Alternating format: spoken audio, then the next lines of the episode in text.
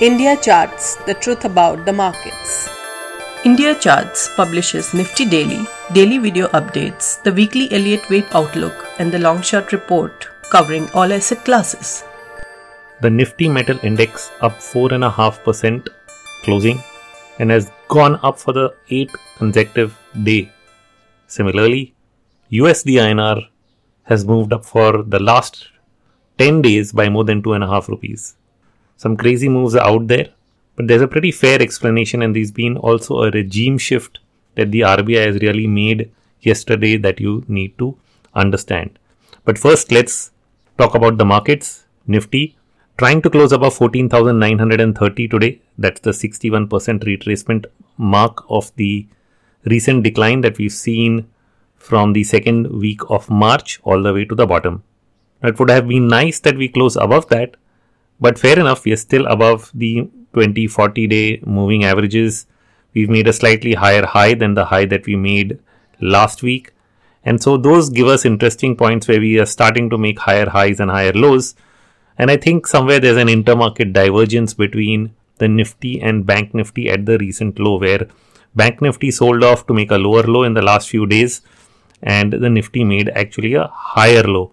And so, in that sense, you have an intermarket divergence. These divergences sometimes precede market turns, and I think that's what you probably have. So we should be in the process of turning from down to up. We probably have already for the Nifty, and I think Bank Nifty also made its low point two days ago, and I think that should hold. So that's my general sense of what the market is doing. It's bottoming out and turning up.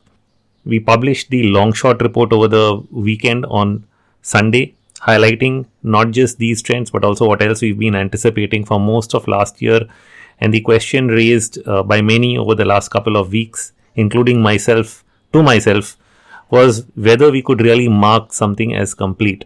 And by complete, I mean uh, whether we've completed, and in an Elliott wave sense, we say something is complete when five waves are done in the direction of the trend. And then you're in for maybe some kind of a meaningful correction or a consolidation phase.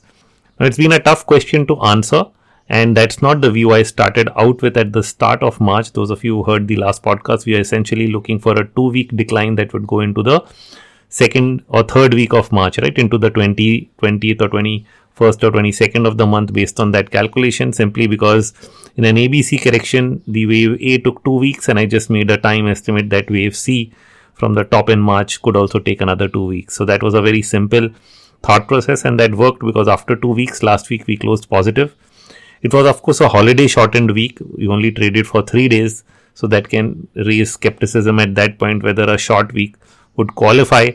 But that said we got the turn uh, in the nifty. Uh, it held, ended up holding the 14300 mark which is multiple supports from multiple levels. You have a rising channel all the way from may 2020 61% retracement of the post budget rally the 20 week average which slowly moved up from you know 13900 to 14200 and this week will be above 14300 so all these levels together clustering around the same point have been protected so far. And if uh, we don't really break below that then in a sense the larger trend up is still in force. So i think that's the conclusion i made after having turned negative in early march uh, and spent time thinking about whether we could really complete a bigger wave. So that's where, as we got into the end of March, I was a little confused as to, you know, you'll break this level because if you broke 14300, you don't open up to a dip to 136, and then you don't know what else will follow. Will the reversal from there be only a counter trend bounce because you would have broken the rising channel? Well, anyway, none of that happened. And once we got a sense that the levels were holding, uh, I've written the very detailed report again this Sunday, so you, you'd out to read that because metals remain on top of my mind. That's been the sector I think we've touted for all of last year uh, on the blog uh, since I think May June of last year when we called the reflation trade. And that's uh, that was a very long term view. It was not something only for six to eight months. But yes, if we did get a pullback, you would have gotten a deeper pullback in these sectors. But that seems to be less likely. And the reason we thought that could happen is I think the dollar. So uh, my dollar bearish view has been the underlying thesis, and I thought the dollar index would simply extend after a brief bounce from Jan to Feb. But that bounce went on for a while, and I think that's probably the other reason that was spooking me about a bigger correction. And so I thought maybe by the end of March, if we actually close positive for the quarter on that, maybe I'll have to change my wave counts. Now, you did get the dollar index closing positive for the quarter, but uh, somewhere it's stopped near the weekly Bollinger Band. Now, it's making me again think should I really give weight to what's happened on the quarterly chart? So I just stick to the wave count that I've marked so far, which is actually an extension, which is 1 2 1 2, which means that the third wave started in you know November December. That's when the metal rally and even a lot of the PSU stocks really bottomed out and took off.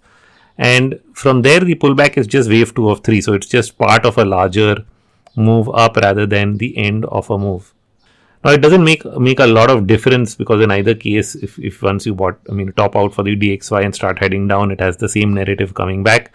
But it would have made a difference, you know, if it took more time. What you can't rule out if you call it a deeper, larger degree second wave is that will you go to a 61% retracement eventually? You know, and that would have mean the DXY going to 94, 95, and so on. And ruling that out was important. Now we have got an initial sell off this week, which looks like an impulsive start of another leg down. We'll of course uh, continue to look whether that evidence spills over onto weekly charts and monthly charts, or you know some some surprise shows up.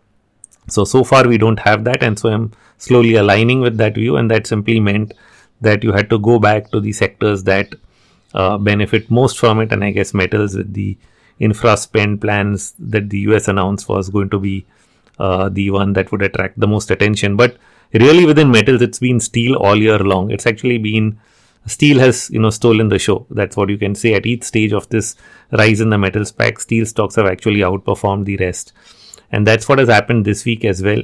Uh, the big moves were not so much in say a Hindalco or a Nalco, but really in Tisco, Steel Authority, JSW, and so on. All these steel producers. So those have been on a roll. Especially uh, some people thought that you know prices in China were easing or you know imports were easing, and there would be some you know setback in the short term but instead you ended up getting one more blow off rally in that part of the segment. Now definitely something that's gone on one way for eight days could see a pullback correction. So you can't really climb onto a you know moving a target. If you are a long term investor of course you've held on for most of the year but if you're trading in and out then it's a little late to try and latch on to this move uh, and every move in, in trading you do get pullbacks and you watch for those the hard part is that if you don't you know uh, end up being early in these moves, then are you really going to get a meaningful retracement or very small one day pullbacks and then the trend really continues to the upside?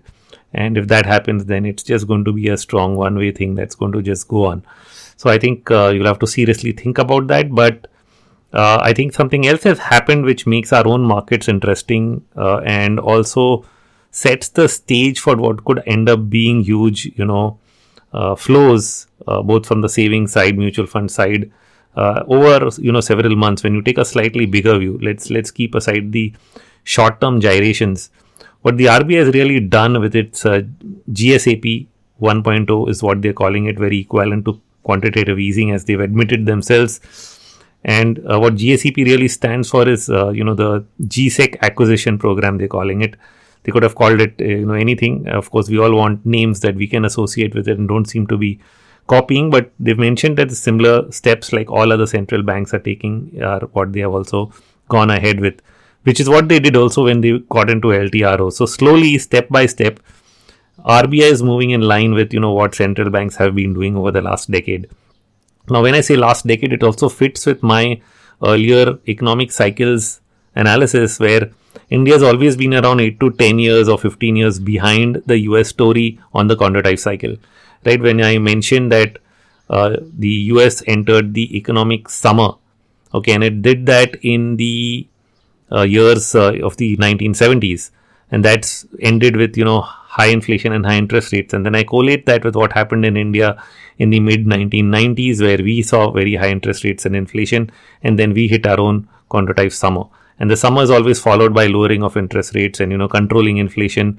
So in, in, initially you of course raise interest rates so you have the highest interest rate levels uh, over the next two decades at the point where the summer peaks and then uh, rates start coming down inflation starts coming down and then you start getting the autumn asset boom which has been on in the us since the 1980s and in india started from the 2000s and then uh, you start wondering how long will this speculative autumn end and you know historically it's lasted for 10 12 15 years if you go back and study history uh, the 1920s roaring 20s not more than a decade long But this time around, it's extended far, far longer than what anybody's really thought. We are already more than two decades into the Indian run. US is, you know, if I consider it from 1980 or 82, then it's, uh, you know, how many? 10, 20, 30, almost hitting 40 years in the next two years.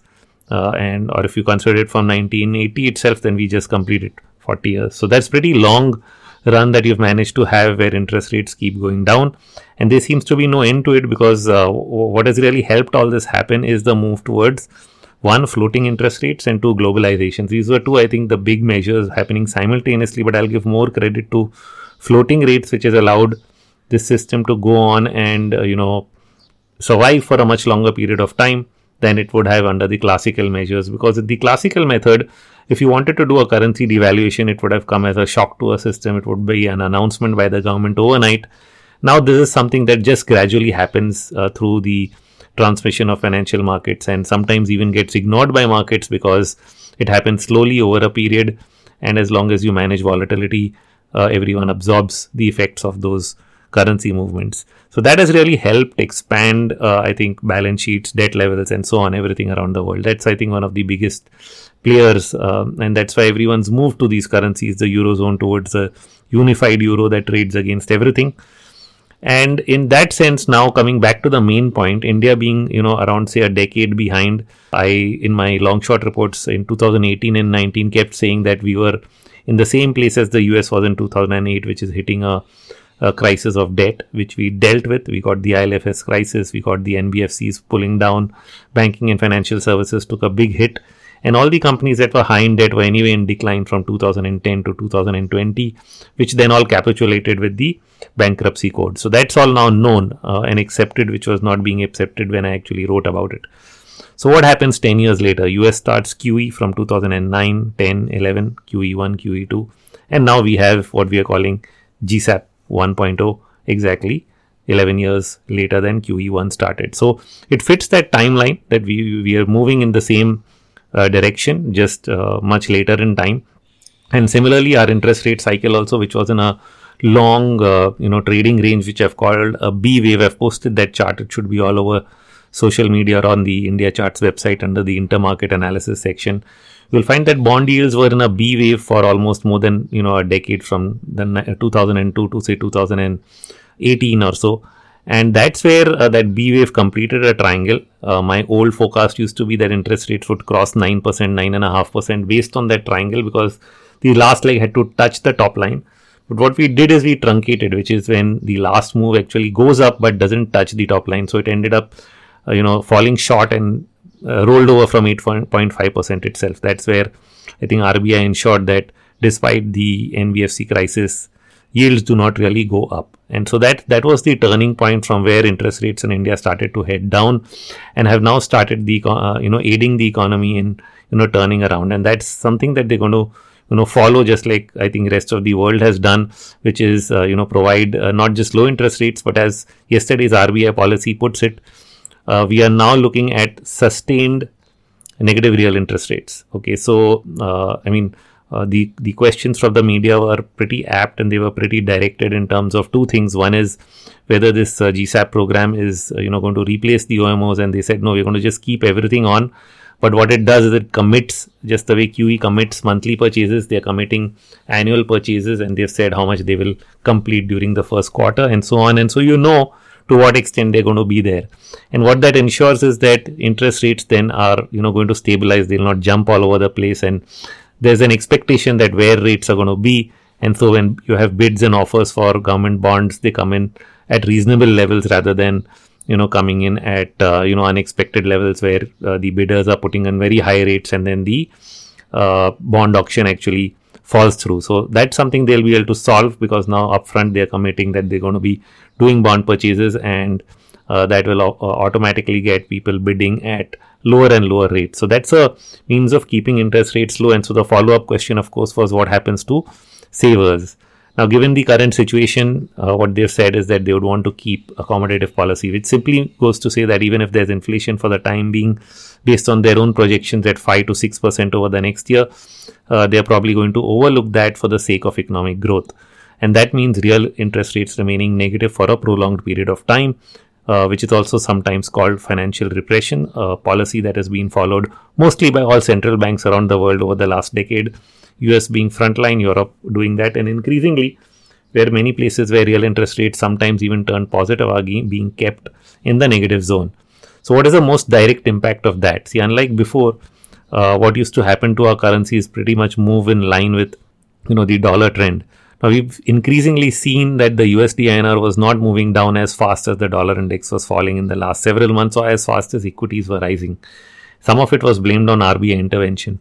But I think somebody sensed that, you know, there was something pending on the upside. In fact, in November and December, even on my Elliott wave model, uh, the fifth wave, I had to add two choices uh, when it comes to the USD INR. Either it had topped out in 2018, which means it's forming something called an expanded flat, and that means that after the 2020 top, it should have fallen pretty fast in wave C, which is an impulsive decline. That didn't seem to be happening. And if that's not the case, then what's the alternate scenario? And the alternate scenario is that you're forming an ending diagonal, which means that one last move of the fifth wave towards 78, 79 is pending. Uh, that would happen at some point of time. So I wrote about it in November. Then as I got bullish on markets again, December, Jan, I said maybe it'll come down. And then last few weeks again, I started writing about it breaking out on the upside. So in fact, 72.5 is where I actually, you know, last month as March, we were st- uh, still bearish on the market. I thought uh, probably USD INR would spike up just based on that chart reading. And so, uh, uh, you know, had long USD uh, INR positions at 72 half. But as the market view changed, it was a choice to make. You know, should I really hold on to USD INR or should I be long the Nifty and the market in general? And you know, historically, because it's been an inverse correlation be- between these two, we rarely think of periods where uh, both can go up together. Now, even though I've written about it, uh, that both could go up together in the long short report, I was pretty clear. Holding on to both positions was really difficult, even for me, with all the uh, idea of it and you know experience with it, because uh, you have to then deal with two things. One is you have a view that you know the DXY may decline, and then you have a view that markets may rise. Then how do you hang on to a USD INR? Long position. So clearly I moved a moment moment it didn't surpass 73 half uh, on the first breakout attempt I moved out and uh, stuck with the bullish equity position.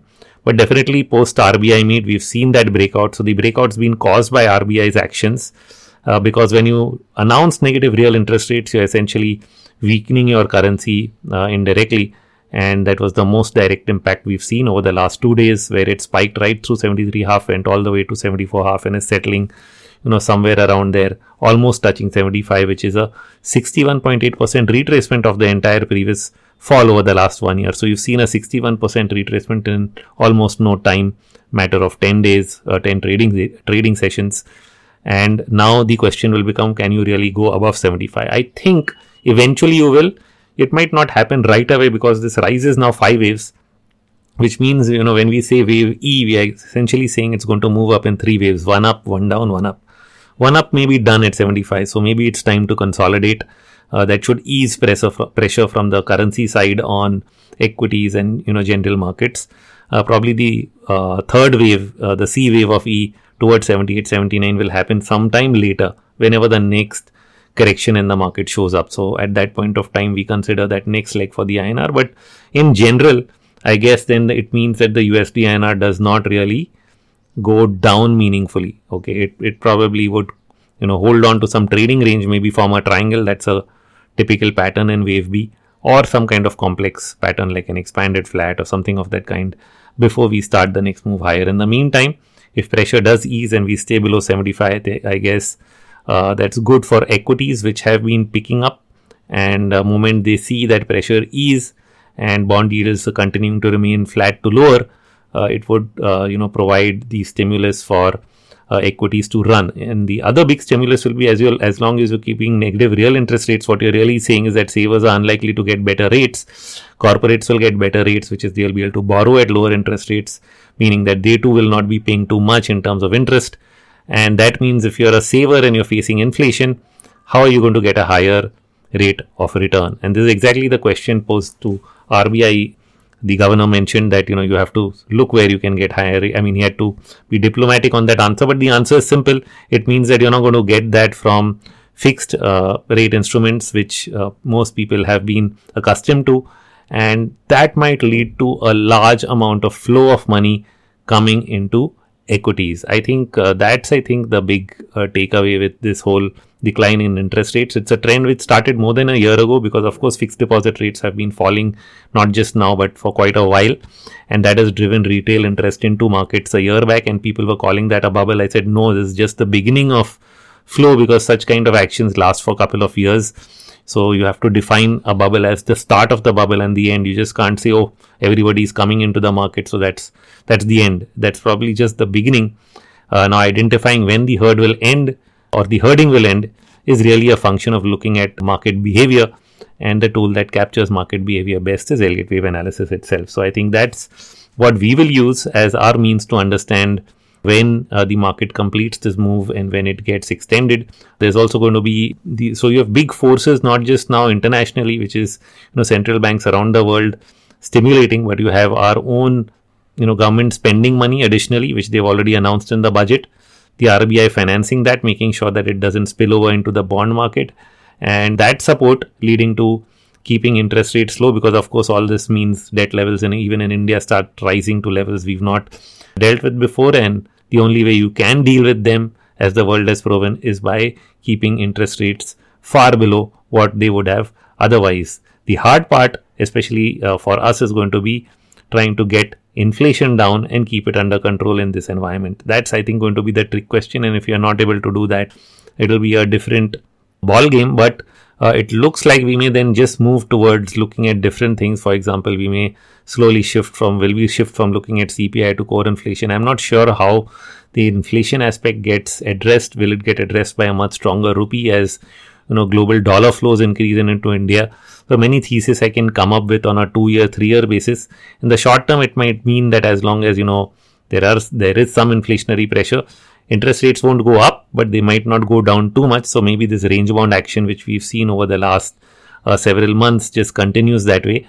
Uh, but at some point of time, the long term trend for bond yields in India is downward, which is what I've also posted uh, in my uh, bond yield uh, chart that the third wave points over several years ahead uh, going all the way down to 4 or 4.5 or 4.2 percent somewhere in that range and if we're going to be heading there you're going to you know need a situation that allows you to head there and that situation may evolve and show up at some point of time.